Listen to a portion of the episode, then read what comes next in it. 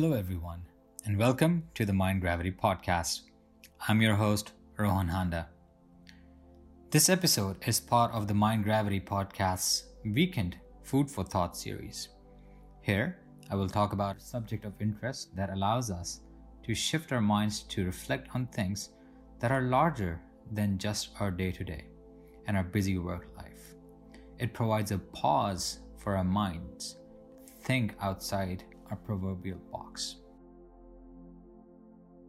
And on today's episode, we will talk about Epictetus, a famous Stoic philosopher, and his framework on mental resilience. So let's go. In the 1950s, the American psychotherapist Albert Ellis came up with an early form of cognitive behavioral therapy and proclaimed that it is not the events that disturb people, it is their judgments concerning them. You may have heard this in its alternative form and perhaps even quoted, knowingly or unknowingly, which goes along the line it is not what happens to you, but how you react that matters. Unsurprisingly, they both are connected to the same person, philosopher by the name Epictetus. Epictetus was born nearly 2000 years ago between 50 and 60 AD in Hierapolis, which is present day Pamukkale in Turkey. He was the son of a woman slave in a wealthy household. Epaphroditus, his owner, gave him permission to pursue liberal studies, and it is how Epictetus discovered philosophy through the Stoic Musonius Rufus, who became his teacher and mentor too.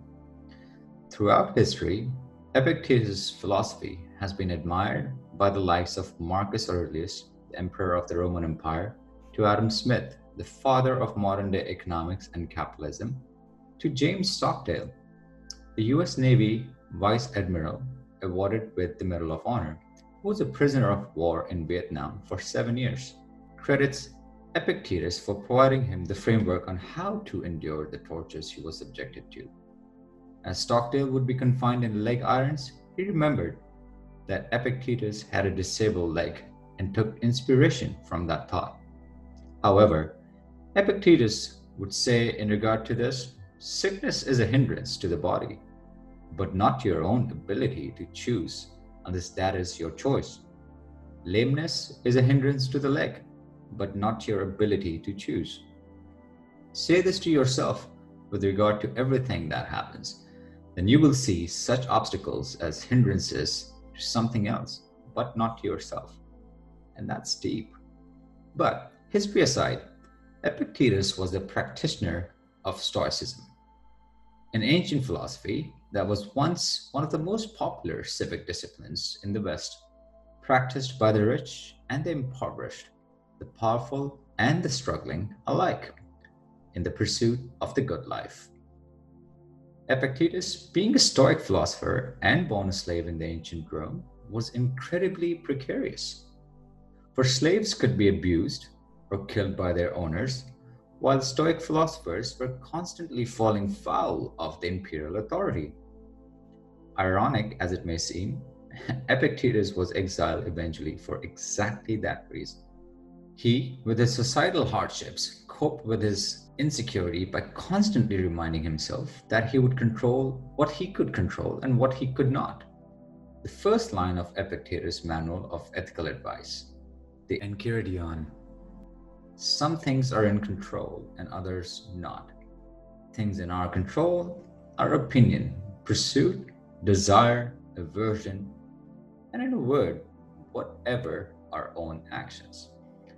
Things not in our control are body, property, reputation, command, and in one word, whatever are not our own actions. We are without a doubt living in some strange times, isolated at home, social distanced from our loved ones, bringing out the raw in our human behavior that constantly seeks the connection, hoping the world was different than what it is, trying to bring that control back to the chaos of nature and its allies, decimating every layer of fabric that was ever so carefully planted by human cognition. In the absence of resources, dependent entirely on resourcefulness, pushing us to think creatively to bring back that control. But that exact human need for control has ripple effects, causing stress, anxiety, loneliness, and even depression. Because if you focus on what is beyond your control and obsess over it, you will end up feeling helpless. So focus on what you can control, and you will feel a measure of autonomy, even in chaotic situations. If we listen to Epictetus, the only thing we can totally control, and therefore the only thing we should ever worry about, is our own judgment about what is good. If we desire money, health, sex, or reputation, we will inevitably be unhappy. If we genuinely wish to avoid poverty, sickness, loneliness, and obscurity, we will live in constant anxiety and frustration. Of course, fear and desire are unavoidable. Everyone feels those flashes of dread or anticipation. But being a Stoic means interrogating those flashes, asking whether they apply to things outside your control. And if they do, being ready with the reaction, well, then it's none of my concern. This makes things a bit easier, doesn't it? I mean, think about it. It's a humbling reminder of how much happens that we can't influence and learning to let go and accept things as they are. Yet at the same time, a powerful reminder that our actions and choices are fully in our control. His advice on mental resilience goes beyond good judgment. His words can also channel your inner energy like any enraged coach would. He said, You will dislocate your wrist, sprain your ankle, swallow quantities of sand, and you will still suffer losses and humiliations. And yet, for you, every setback is an advantage, an opportunity for learning and glory when difficulty comes your way, you should feel proud and excited, like a wrestler whom God, like a trainer, has paired with a tough young buck. In other words, think of every unreasonable asshole you have to deal with as a part of God's attempt to turn you into Olympic class material. This is a very powerful trick, I bet. Anywho, the important thing is this guy was born nearly 2,000 years before Darwin and Freud, but seems to have anticipated a way out of our mental prisons. You feel the sense of doom and delight that is programmed into the human body? It can be overridden by the mind. What about the eternal war between subconscious desires and the demands of civilization? It can be won too.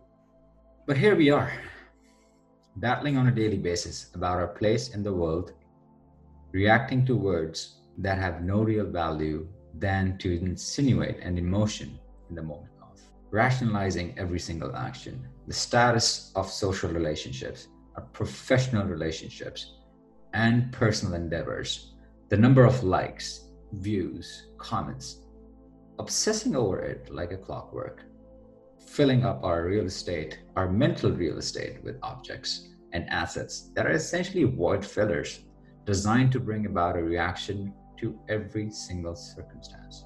Perhaps we can turn to the resilient mindset of Epictetus and learn a lesson or two to shape our own in pursuit of a good life. Namaste.